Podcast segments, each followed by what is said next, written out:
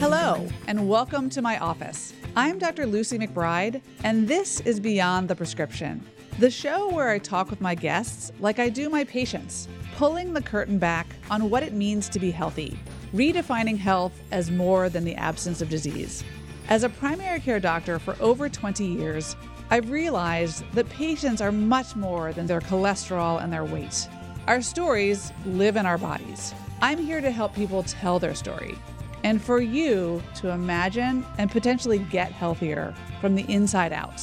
You can subscribe to my weekly newsletter at lucymcbride.com/newsletter and to the show on Apple Podcasts, Spotify, or wherever you get your podcasts. So let's get into it and go beyond the prescription. Today's guest is super cool. I'm delighted to have Jon Favreau here with me. Jon is best known as former President Barack Obama's head speechwriter and, as Barack Obama called him, his mind reader. After Jon finished up at the White House in 2013, he's become a regular political commentator, a podcaster, and is the co-founder of Crooked Media with two other former Obama staffers, where he hosts the top-rated podcast, Pod Save America. He's also recently launched his own podcast called Offline with Jon Favreau. In it, he discusses the myriad ways the internet has transformed modern living. Jon is also a new dad, and during the pandemic, he struggled himself with stress, social isolation, technology addiction, and he's today going to share with us some of what it looks like behind the scenes in his regular life. Jon, I'm thrilled you're joining me today. Thank you so much for coming on the show. Thank you for having me. You have a really cool career. You have worked for President Barack Obama as his head speechwriter. You have been in the war room with major political actors and in important moments in this country's history. You also have a major podcast. You have now 4 podcasts. You have your finger on the pulse of the American psyche. What I'm interested in talking with you today about is your psyche.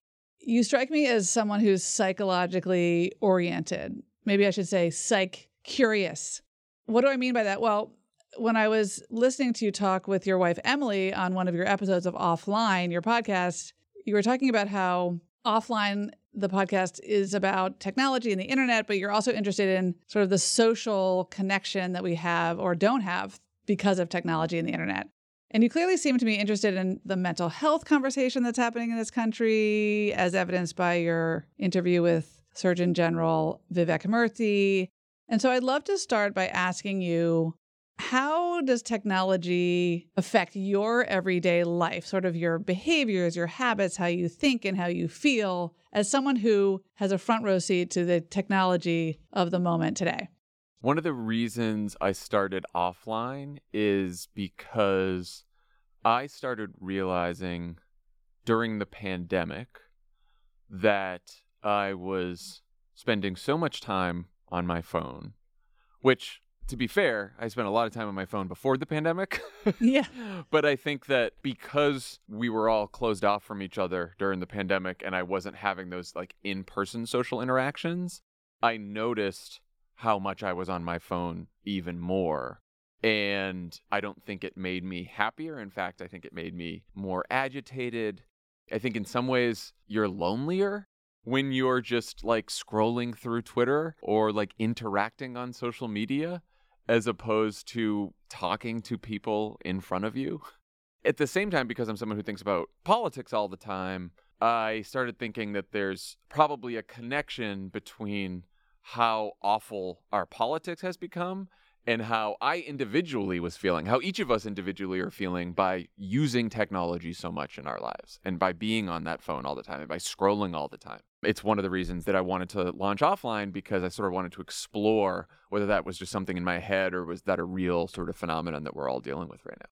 I mean, if you could spend a day in my office as a fly on the wall, you would hear people talk about this very phenomenon. I mean, particularly during and after, if you could call it after the pandemic, where we were all pretty isolated at home. And we have this tool called social media that is supposed to, on paper, connect us. We can see each other's vacations and reconnect with high school friends. And at the same time, I think it is isolating. There are two things. One is that it takes us away from in-person interactions. there's an emotional piece to it as well, especially because like Instagram, for example, is a highlight reel of people's lives.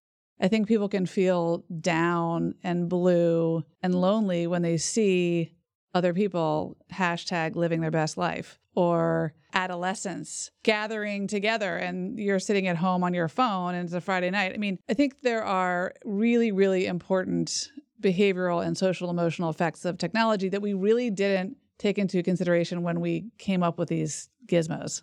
No, not at all. I mean, I always remember when my best friend from childhood got the iPhone. He was the first one to get the iPhone, and he was trying to explain it to me. And he's like, basically, we'll never be bored again.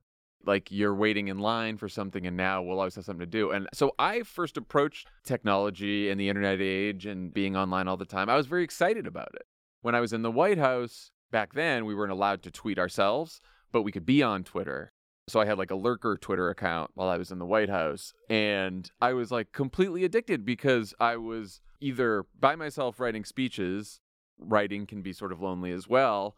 And so to sort of break out of that, to take a break from writing, I would just go on Twitter and scroll and scroll and scroll. And then when I left the White House in 2013, I was so excited because I'm like, now I can tweet on my own.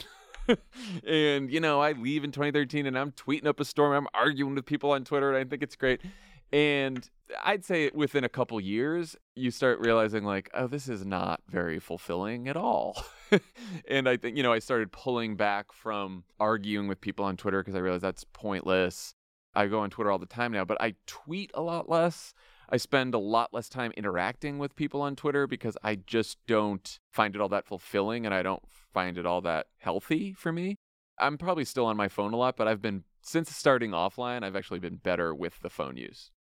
There is a thing called phone addiction. I mean, you know, as you talked about on your podcast with a Stanford psychiatrist, Dr. Anna Lembke. Yeah, Anna Lembke. That was a great episode. Dr. Lembke talks about how dopamine, which is our neurotransmitter that is in part responsible for pleasure and the motivation to seek pleasure, can be triggered by, you know, recreational drugs, shopping, alcohol.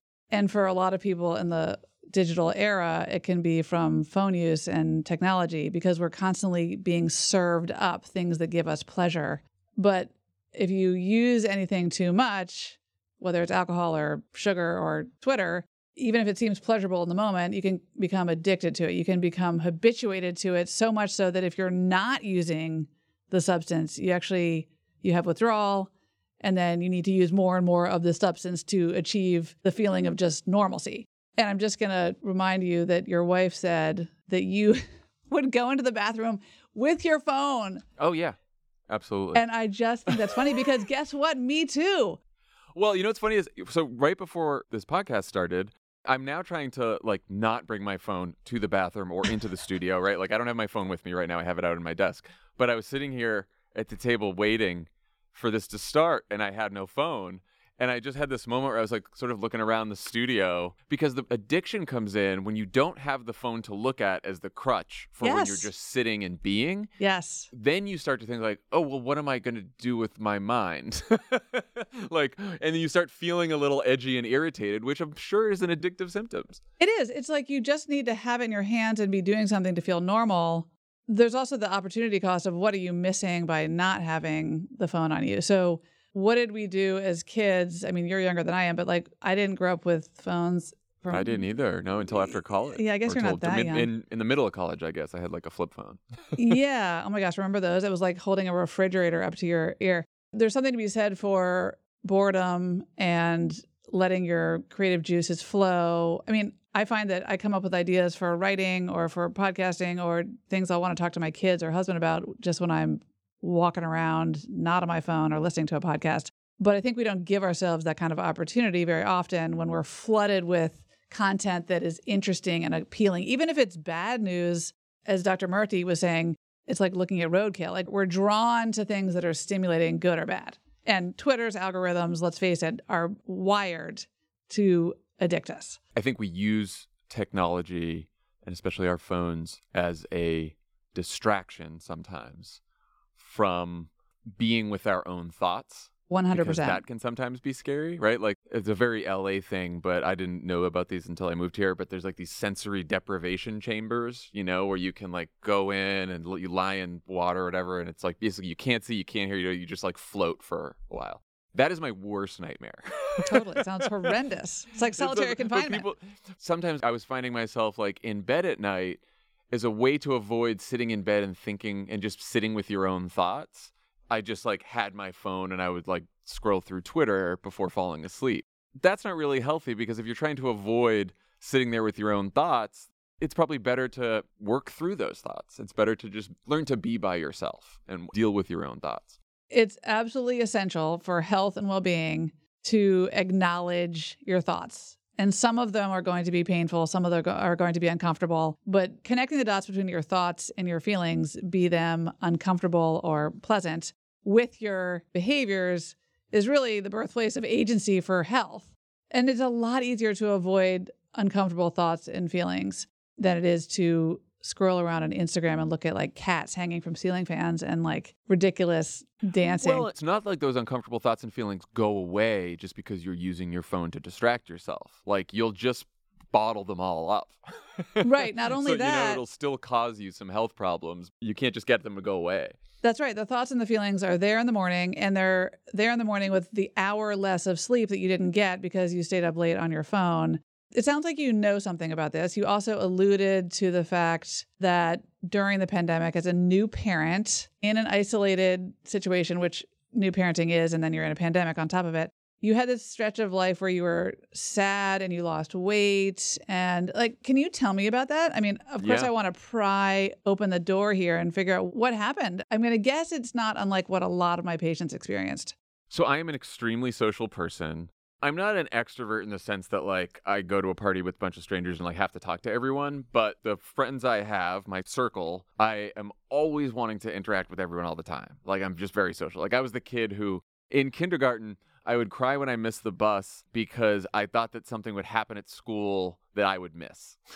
Like, you were like the original FOMOer. I've had FOMO my entire life. Yeah, like, huge. So I always needed to be around friends. I always needed to be hanging out with people. That's been me my whole life. So obviously, pandemic, not great for that. You know, I've also been someone who's like afraid of big changes. You know, I became a parent relatively later in life, right? I was 40 when Charlie was born, 39. So I was like nervous about becoming a parent. I thought that might be isolating on its own. And then there was the pandemic, you know, all of it together. I think the first 6 months of being a dad, I did not do that well being a dad, because I kind of was like, I'm not seeing anyone. We're stuck inside. I felt like I was Emily's assistant, and I wasn't being a very good assistant. Like, I could get fired from the job any moment. And it was also 2020, and the election was happening in November, and I had invested so much into making sure that Donald Trump was defeated. We started this whole company for that reason in 2016. So originally, I didn't think we were going to have a kid during that election. We did. Also, I was home the whole time. So it was just like the stress, the isolation. It just really got to me. What got me out of it, you have a child, and the first months are hard. And then by like 8 months in, I was like, okay, I can handle this. This is great. Like, he's like smiling and stuff like that. And then by 10 months, I was like, I love this. I love being a parent. I love being a father. And now the work-life parenting balance is very tricky, and I have not figured it out yet. But I noticed that I am most calm and most at ease when I'm just like hanging out with Charlie, no phone, no work, no anything else. We went to Maine this summer, and I just had a week with Emily and Charlie where we just like go to the beach every day and just hang out on the beach. Just build sandcastles, go in the... I felt my mental health, my physical health was like the best it had been in 2 years on that vacation. So good to get that brain rest. It's a really important point you made about parenting, particularly in the first 6 months, particularly as a first-time parent. You know, I think people say, oh, this is the most magical time of your life. It's so wonderful. You're going to appreciate your parents more than you ever did. You're going to bond. And really, especially for the guys, I mean, for the first 6 months, it's really about the breast and the mom. Yeah. And the kid is really kind of like a glorified blob. And I think that it's like good to be honest about the fact that it's just kind of hard to know where to fit in. Like you kind of are like a third wheel. Yeah, there was definitely that feeling. Oh, also 6 months in, I go out for a jog. You know, you need to get out of the house. It's the pandemic. I tripped jogging, put my hand down, broke my shoulder. Oh, not God. Just dislocated my shoulder, shattered my shoulder. Had surgery for the first time in my life. And so like had this long recovery where I also felt useless because now Emily has to take care of Charlie and I'm sitting there with like my shoulder broken and we're stuck at home. And I remember that's where I was watching the insurrection happen on January 6th. Like shoulder broken, out of surgery, 8-month-old at home. It was just tough times. I'm imagining Emily having kind of two thoughts about your injuring yourself. Like, oh, honey, I'm so sorry. And secondly, like, what the hell? Like, that's I cannot exactly afford right. to have a man down right now. Her parents were visiting us for Christmas and they, thank God, they stayed for an extra couple weeks after surgery so they could help her out, which was nice. Here you are, like, bound to your house, bound in a sling. How did you connect the dots, Jon, between the kind of social isolation, the way you felt, like maybe you weren't eating enough? How did you connect the dots? Like, what broke that open? In those moments in the pandemic where, you know, cases were down and I guess after the vaccines, right? Like people started going out a little bit more. The first couple moments I had of social interaction where it felt normal again. Either we were at an outdoor restaurant or, you know, the beginning of the pandemic, it was like us and two other couples and we'd like sit outside and 6 feet apart and, you know, chairs. It was like, that's not a fun way to talk to people. But we're lucky we're in LA, so the weather is good. So we got to go out and start doing stuff probably earlier than a lot of other people in the country. And I think it was those first interactions that started feeling normal again, where I was like, oh, yeah, this is what I've been missing. And this is what I actually need again.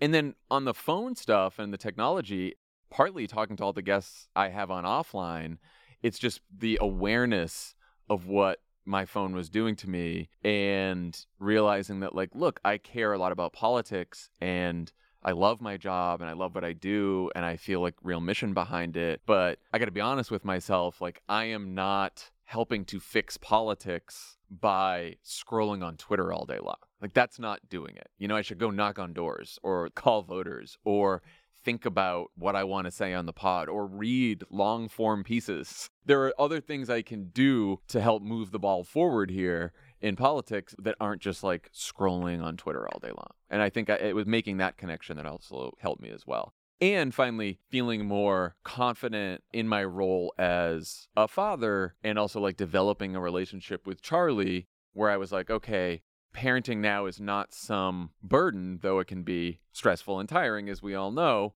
It is something that can be really fulfilling and actually bring me joy. Instead of being afraid of it, I'm now sort of embrace it.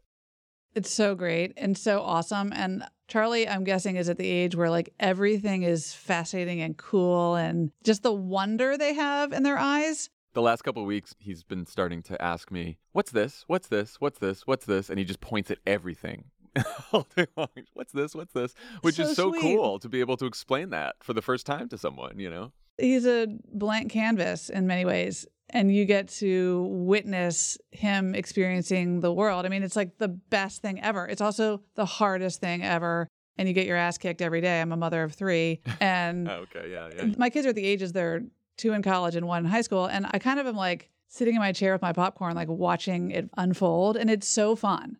I learn from them. They make me laugh. They make me cry. They make me really pissed off. And I learn. I think it's like the ultimate act of surrendering your sense of control over the universe, which is healthy for people like you and me who are like workers. I'm a huge control freak, right? Like, and I've always been a control freak and I've always wanted to control everything in my life. It's, you know, just wait till Charlie gets his driver's license and has his first date. That's going to be a whole problem for me. But it is surrendering some control. You start learning that as a parent, which I think is important because I definitely need that. Your episode with Vivek Murthy, the Surgeon General, was incredibly powerful and moving. And I kind of listened to it twice. And you said on the podcast, or maybe somewhere else, you said that it was the most popular episode you've had so far. Yeah, it would get a lot of good feedback from it. Why do you think it was so well received? Mental health challenges during the pandemic unfortunately became part of our political polarization. You're either a liberal who takes COVID seriously or you're a conservative who doesn't take it seriously, and suddenly like mental health became something that conservatives were talking about, right? Which is silly. And also, like, progressives and liberals should, of course, care about mental health, right? Nuance doesn't work very well on social media, as you know. You are right. Right? There's no room for complicated, nuanced views, which is like, yeah, there are certain precautions we all had to take that people still have to take, but there's still a balance between the precautions and the effects on our mental health. Maybe we have to take those precautions and still have to deal with those mental health challenges, but that doesn't mean that they don't exist and we shouldn't talk about them. Hearing the Surgeon General, especially like the Biden administration Surgeon General, focus so much on that probably made a lot of people, I'm sure a lot of liberals who have been very cautious about COVID, as I was throughout the pandemic, think like, okay, it's okay for me to also worry about my mental health and what all of these precautions and all of the restrictions have done to my mental health. Yeah, so much of removing the stigma around mental health is about normalizing it. And I think when you have, let's just face it, two guys who are pretty successful talking about their feelings and the importance of social connection, that is meaningful. That's impactful. This is like the song I sing every day, but mental health is health. I love the way Vivek Murthy is talking about it, thinking about it, writing about it. I think that we could all use a little bit more empathy. Yeah. Please. And look, I'm, like I said, I'm very progressive. I am a Democratic partisan, but I just finished up The Wilderness, where I did focus groups with all these voters, and I did focus groups with voters. They show up in November, but they don't follow politics closely.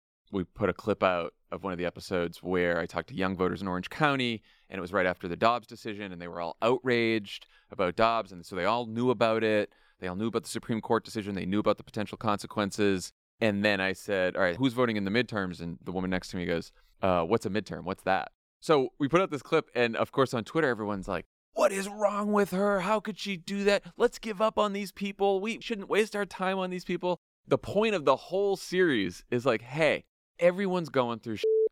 Everyone's got busy lives.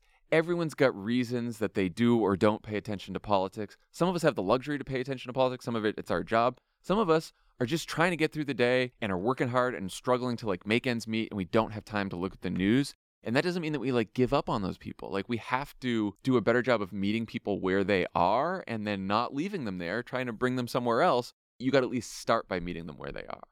And I worry that social media and the internet has made that job harder and made empathy harder, because when we're fighting with someone online, it's not a human face that we're looking at in person. It's just some nameless, faceless tweet that we can yell at, and it becomes easier to say nasty things and do nasty things. What's been so interesting to me about Twitter and the pandemic, insofar as Twitter represents like the national conversation and the false dichotomies around complicated subjects like mental health, we so easily moralize human behavior. And as you said, it became like a conservative talking point. If you talked about mental health and you talked about the need for social connection and you talked about the harms of the pandemic restrictions on, say, adolescents being out of school and behind closed doors, mental health was kind of weaponized politically against the left. I'm a Democrat, I'm a liberal, and I was out there talking about let's more appropriately balance the harms of the virus with the harms of the mitigations themselves, because health is about more than the absence of COVID-19, and particularly when you're talking about adolescents and adolescent brains and kids who are being deprived of their social interactions, the contours of their regular life, the mentorship from coaches and teachers, and in some cases, access to food and safety at school. We really need to think in 2022 about policies that are balanced and holistic. And what was so disturbing to me is how the lack of empathy, the desire to kind of like label people as a political operative for having a certain viewpoint, which is not political at all. Or to say like, hey, you don't care about this deadly disease that could cause a lot of harm. And it's like, well, yeah, of course we can say that we care about that. We believe that and know that the effects are real and that people are dying and that people are suffering from long COVID. Like that's all real. But like, we sort of have to be honest about the fact that if it's here forever right? If we're not getting rid of it, if we've moved past the part where we can get rid of it, so it's going to be with us forever, we do have to craft these policies that balance making sure that we're protected and our health is protected, but also making sure that we can live our lives. And that's not just like going to have fun. That's like doing the things that give you fulfillment and keep you mentally healthy. As you witnessed and felt yourself, social isolation has an emotional, physical cost. Yeah, I'm interested in your thoughts about how we, on the subject of mental health, for example, which, you know, is harder to measure than it is cholesterol. You know, social isolation is not something you can capture in a blood test like you can someone's blood sugar. And so talking about it, if people aren't familiar with the vocabulary around mental health, talking about it in the public space can become challenging, particularly when you're talking about it in a public health arena. Whether it's about mental health, whether it's a conversation about gun violence, whether it's a conversation about Roe v. Wade, like how do we use technology in a way to capture that gray and the nuance when it's so easy to set up false dichotomies, to have straw man arguments, and then pile on people who either disagree with you or who look, like in that video clip you put up, who look like they're just dumb when they're actually just human. I genuinely don't think that social media is the place to have those discussions. Like There you go. That's why you're podcasting, I suppose. One of the reasons we went with the podcast and didn't want to just do a cable TV thing is format. You get space to talk, to make mistakes, to go on a tangent, to say something that might be complicated or nuanced, and you're not the commercial break's coming in 30 seconds and I just have to get my point out. Or, I'm going to tweet, I have a character limit and that's all I can say.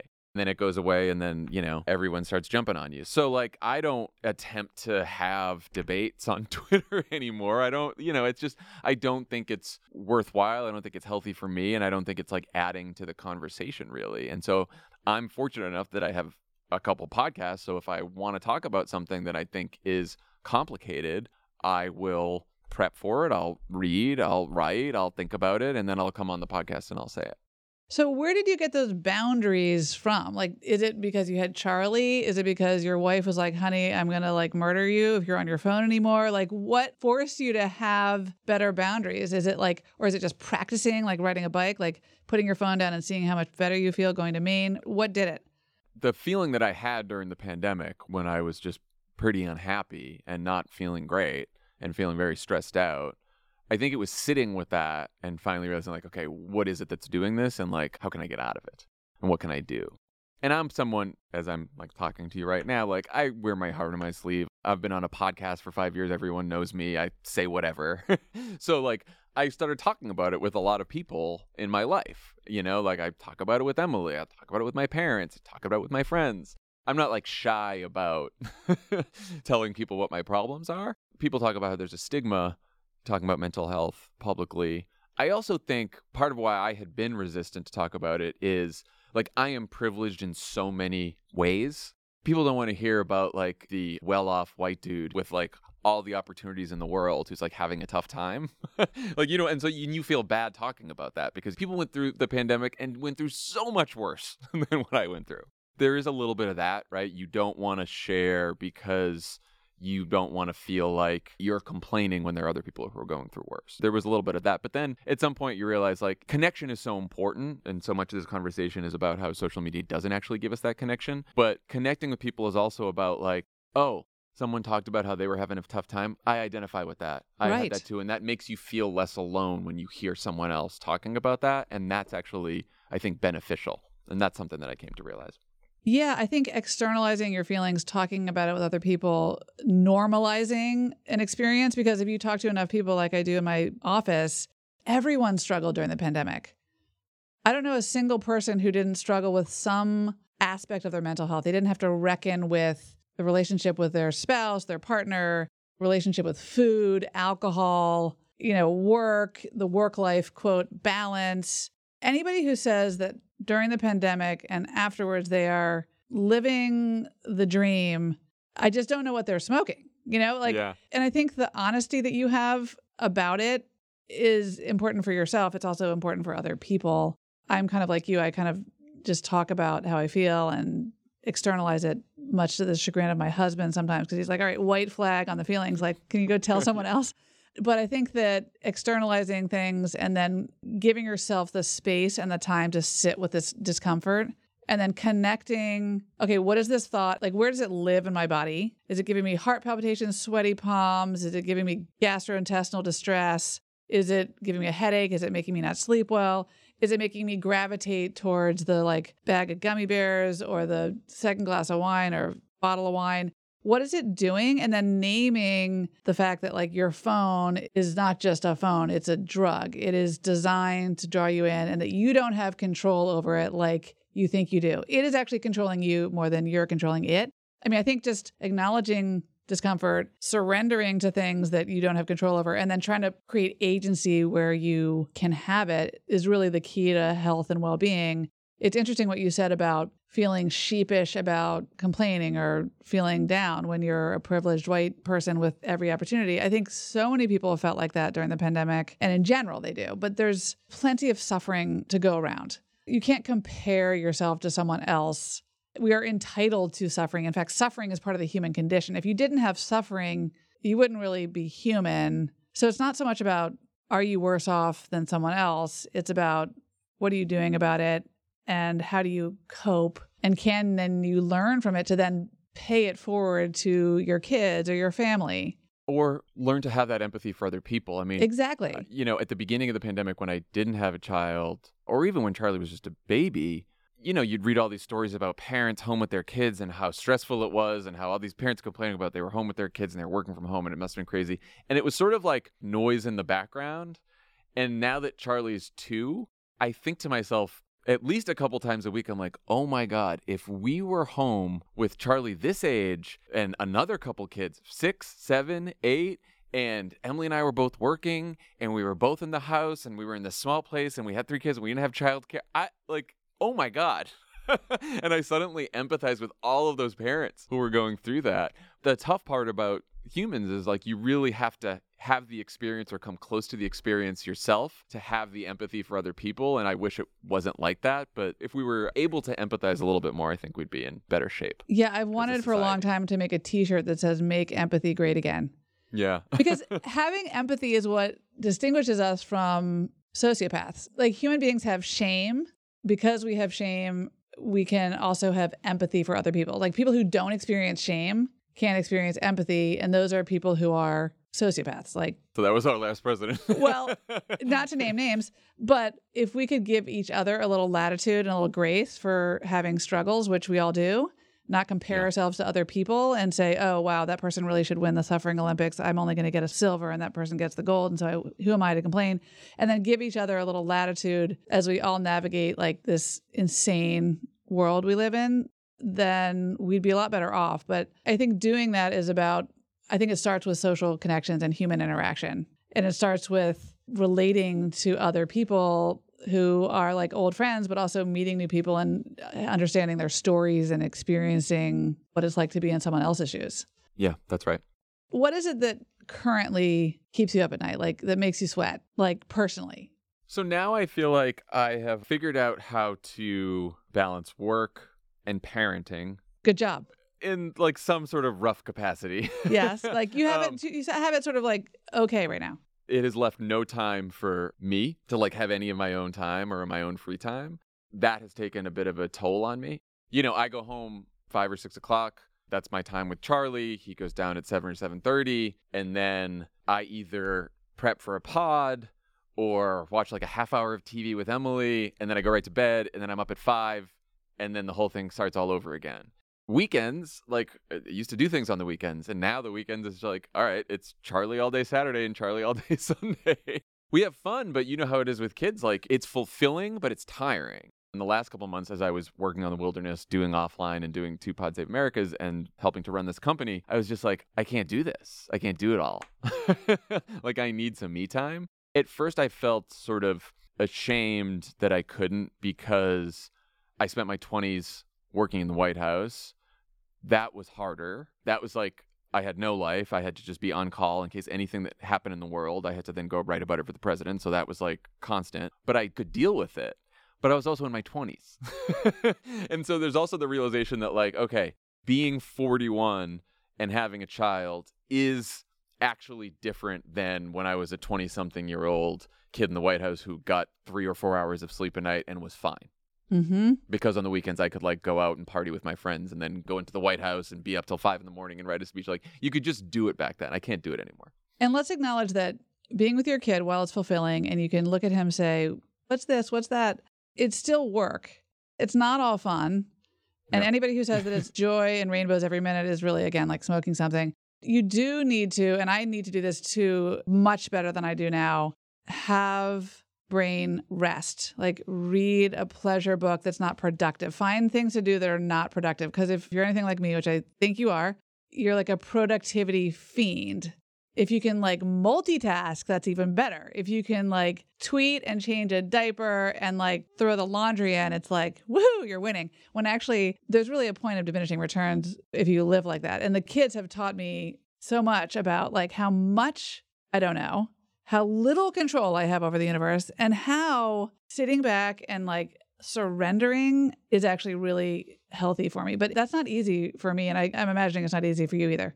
No, because when I have a half hour of free time, the other night, Emily was out and I finally finished my work. I finished The Wilderness. And so I sat on the couch and I was I have a half hour. My first instinct was, what can I do that's most productive with this time? Yeah, of course. Even as I'm flipping through the channels to figure out what I should watch on TV, I'm all right, I only have a half hour of TV. I can't even choose what's the best on. Show, the high yield ROI show to watch. What's going to get me thinking? And instead, I was just I'll just watch a dumb, Emily and I had been watching Love Island, which is so bad. Oh my God. But I was you know what? Just a half hour of dumb reality television. That's all I want. I don't want anything thought provoking right now. That was actually a great move. I will read Us Weekly, which my husband calls US Weekly, just for brain rest, because it is so delicious to just turn it off. And so that's also a key to health. I mean, I work in, right in the center of DC. I see a lot of hard charging professionals who are perfectionistic and ambitious and wonderful and have mental health, because we all do. Sometimes the best advice I can give them is to do less, dare to get a B+, take a day off. And then I try to practice what I preach, because of course it's much easier to say these things than to do them yourself. That's me and the entire series of Offline. So yeah, I know it. Jon, I am so grateful that I got the chance to talk to you. I'm so thrilled that you're doing what you're doing. Offline is such an awesome production. And I'm really awed by how awesome and honest you are about how you battled struggle. It's cool. Thank you for saying that. And thank you for having me on. And thanks for having these conversations, because I do think the more people have them and the more people hear them, the better off we'll be. Thank you all for listening to Beyond the Prescription. Please don't forget to subscribe, download, and share the show on Apple Podcasts, Spotify, or wherever you catch your podcasts. I'd be thrilled if you like this episode to rate and review it. And if you have a comment or question, please drop us a line at info@lucymcbride.com. The views expressed on this show are entirely my own and do not constitute medical advice for individuals. That should be obtained from your personal physician. Beyond the Prescription is produced at Podville Media in Washington, D.C.